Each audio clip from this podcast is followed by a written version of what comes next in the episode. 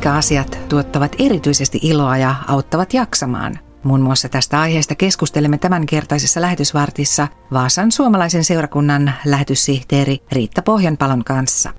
Ja tämän jälkeen on vuorossa Jukka Nuorvanto, joka opettaa tuttuun tapaan raamattua. Ja ohjelman päätteeksi rukoilemme vielä yhdessä Riitan johdolla. Minä olen Elina Tuohista-Kokko. Lähetysyhdistys Kylväjä. Kylväjä.fi Kylväjän uuden strategian perustana on ilo, ja tästä innostuneina aloitamme nyt pitkin vuotta ilmestyvän ohjelmasarjan teemalla Ilon tarinoita. Ja tämän ensimmäisen osan saa kunnian aloittaa Riitta Pohjanpalo. Mistä sinä, Riitta, ammennat iloa arkeesi näinä haastavina aikoina?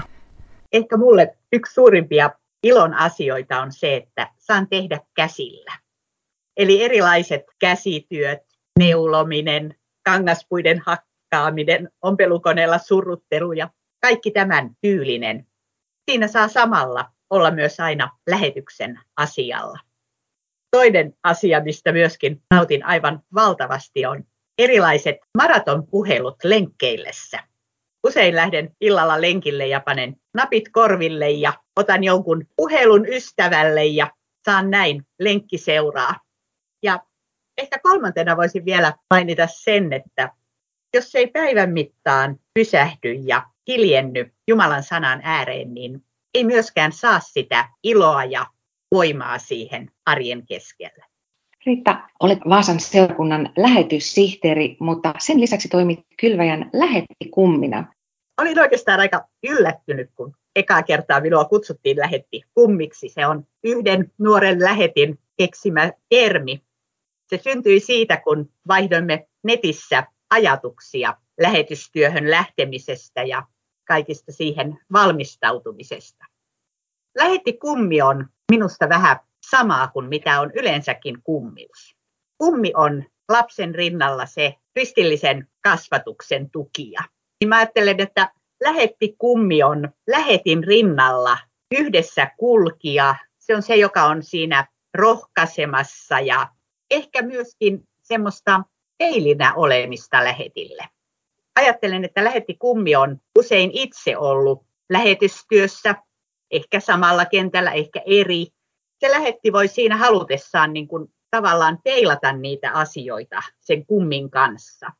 Ja se on ehkä helpompikin peilata niin kuin nimenomaan jonkun tämmöisen ystävän kanssa, joka on kokenut ne asiat itse joskus myöskin omakohtaisesti. Ja ainakin minulle se on semmoinen tunne siitä, että saan olla aika etuoikeutetussa asemassa, kun saan olla tukemassa ja seuraamassa nuorta lähettiä. Niin, olet tosiaan myös ollut itse lähetystyöntekijänä Japanissa. Joo, olen saanut olla aika pitkän rupeaman. Voisi sanoa, että on ollut kolmella vuosikymmenellä tai kuulostaisiko paremmalta sanoa, että kahdella vuosituhannella. Että on lähtenyt 80-luvulla ja palannut 2000-luvulla.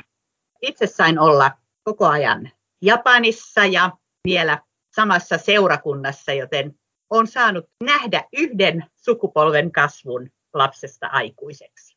Varmaan jokaiselle Japanin lähetille yksi suurimmista iloista on aina se, kun joku uusi kastetaan ja otetaan seurakunnan jäseneksi.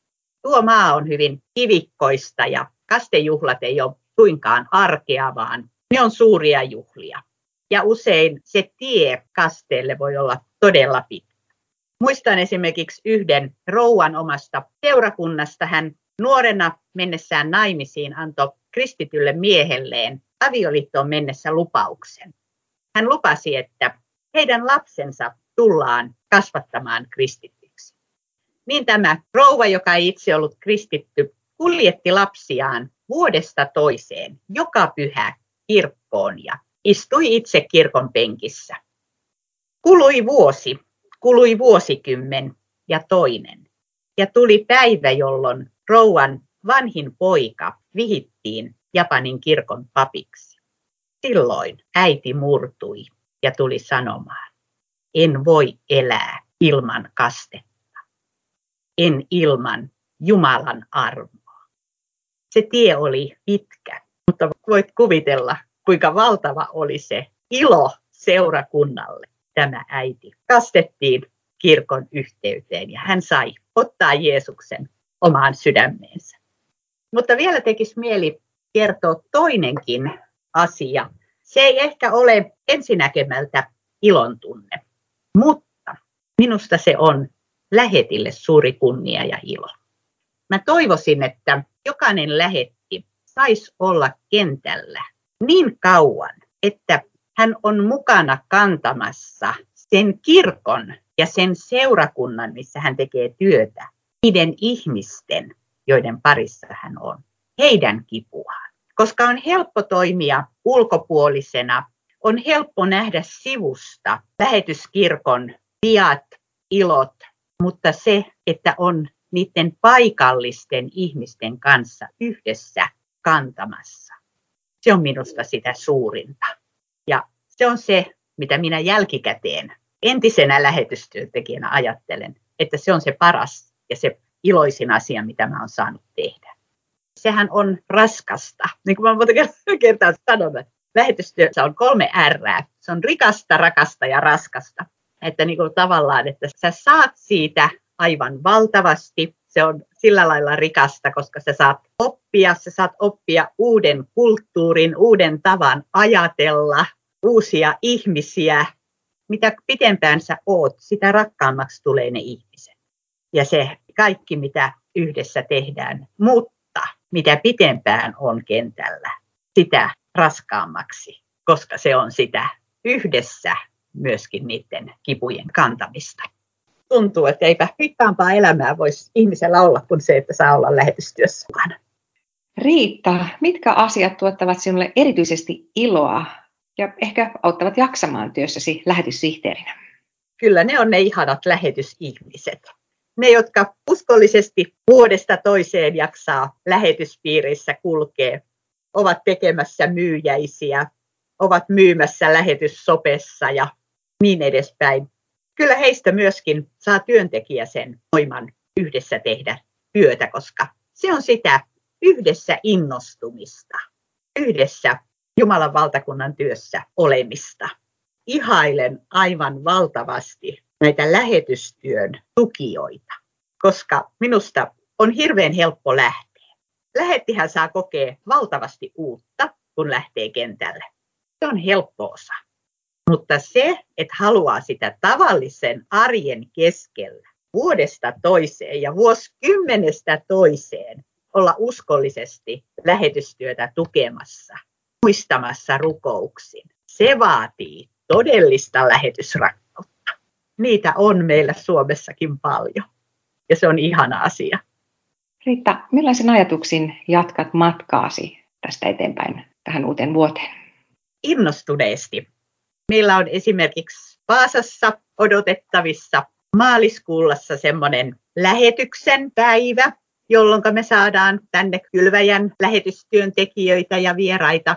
Siitä löytyykin tuosta 12.3. olevasta lähetyksen päivästä, niin sieltä Kylväjän nettisivulta ihan tarkkakin ohjelma, mitä kaikkia se sisältää. Ja tämmöiset yhdessä toteutetut jutut lähetysjärjestöjen kanssa, niin ne on seurakunnalle semmoisia ilonaiheita. Se tuo meille jotakin taas semmoista uutta intoa ja haluaa entistä enemmän olla tässä työssä mukana. Lähetyskäskyn lopussa Jeesus antaa meille lupauksen, että hän on kaikki päivät teidän kanssamme maailman loppuun asti. Itse aina, kun on joku vaikea hetki, niin ajattelen, että tässä on se kohta, johonka niin kuin tarttua. Jumalan puolelta lupaus pitää. että vaikka mun tunteeni ne saattaa muuttua ja ajatukset vaihtelee, usein ailahtelee sinne tänne. Jumalan lupaukset, ne pitää. Hän pitää kiinni jokaisesta kastetusta lapsesta. Ja se on mun mielestä semmoinen yksi ilon aihe. Meillä on niin valtava turva, jonka me ollaan saatu Jeesuksessa. Ja semmoista hetkeä ei ole, etteikö hän ole vierellä. Ja eikö silloin ole aihetta iloa? Vaikka olisi minkälaisia kipuja. Siinä Vaasan suomalaisen seurakunnan lähetyssihteeri Riitta Pohjanpalo kertoi ilosta ja sen merkityksestä elämässään. Ilon teemoja löydät myös Kylväjä-lehdestä ja tämän neljä kertaa vuodessa ilmestyvän ilmaisen lehden voit tilata osoitteesta kylvaja.fi. Ja seuraavaksi on Jukka Nuorvannon raamatunopetuksen aika. Lukaan evankeliumin ominaispiirteisiin näyttää kuuluvan se, että siinä yhä uudelleen nostetaan esiin yksittäisiä ihmisiä, joita ei ehkä muuten huomattaisi lainkaan.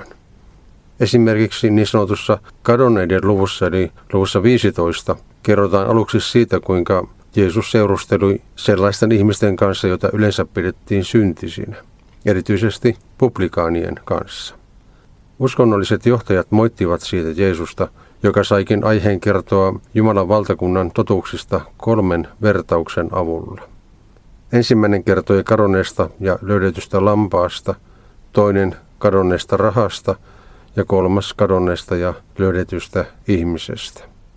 Luvussa 19 taas kerrotaan pienikasvuisesta miehestä, jonka Jeesus löysi puusta. Tämäkin oli publikaani ja hänenkin luokseen Jeesus tahtoi mennä aterioimaan. Sitä edellisessä luvussa Jeesus kertoo kahdesta rukoilijasta temppelissä. Toisesta heistä sanotaan Luukkaan luvussa 18 ja 13 näin. Publikaani seisoi taempana. Publikaani jättäytyi näin eroon muusta temppelin tulleesta väestä. Hän koki päällään ihmisten hylkäämisen ja ehkäpä Jumalankin tuomion. Niinpä hänellä ei ollut Jumalalle tuotavanaan muuta kuin anteeksi saamisen tarpeensa. Päinvastoin kuin omia aikaansaannoksia esitellyt fariseus, publikaani vain rukoili, Jumala, ole minulle syntiselle armollinen. Jeesus sanoi tämän rukoilijan lähteneen temppelistä vanhurskaana, toisin kuin itseään täynnä olleen uskonnollisen johtajan. Luokas näyttää yhä uudelleen kiinnittävän huomion ihmisiin, jotka olisivat ehkä jääneet meiltä huomaamatta. Temppelissäkin olisimme kaiketi keskittyneet ainoastaan vaikuttavin sanakääntein itseään esitelleeseen uskonnollisen elämän asiantuntijaan. Olisikohan taimaksi jäänyt Jumalan armoon turvautuva kansan halveksima mies saanut meiltä osakseen muuta kuin halveksivan hymähdyksen?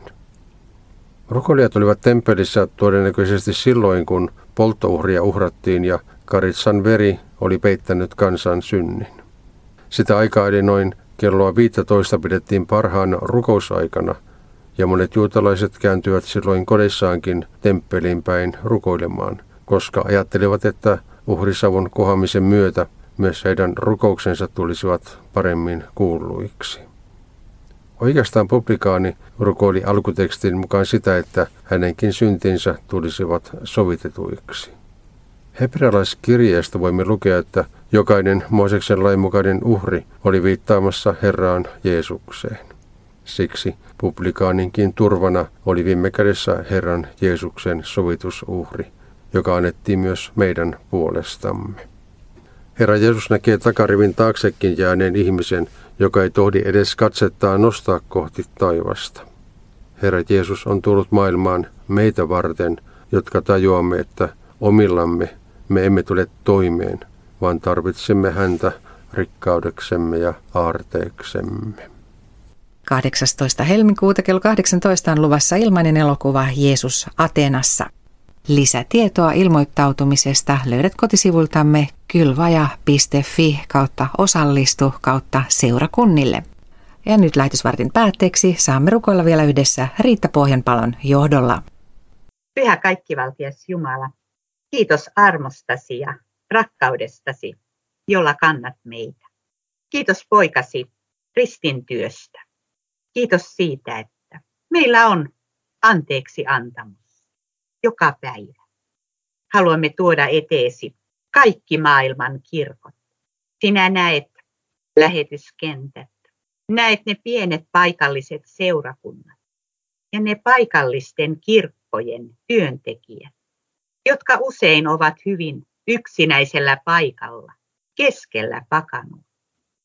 Anna näille työntekijöille rohkeutta olla sinun käsissäsi julistamassa evankeliumia. Rohkaise myös kaikkia meidän omia lähettejämme eri puolilla. Sinä tiedät, mitä kukin tarvitsee. Anna iloa työhön, evankeliumin iloa. Anna yhä uusien ihmisten löytää tie kirkkoon, sanankuuloon. Jumala, siunaa ja varjele, johdata kristikuntaa kaikkialla maailmassa. Vapahtajamme Jeesuksen nimessä. Aamen.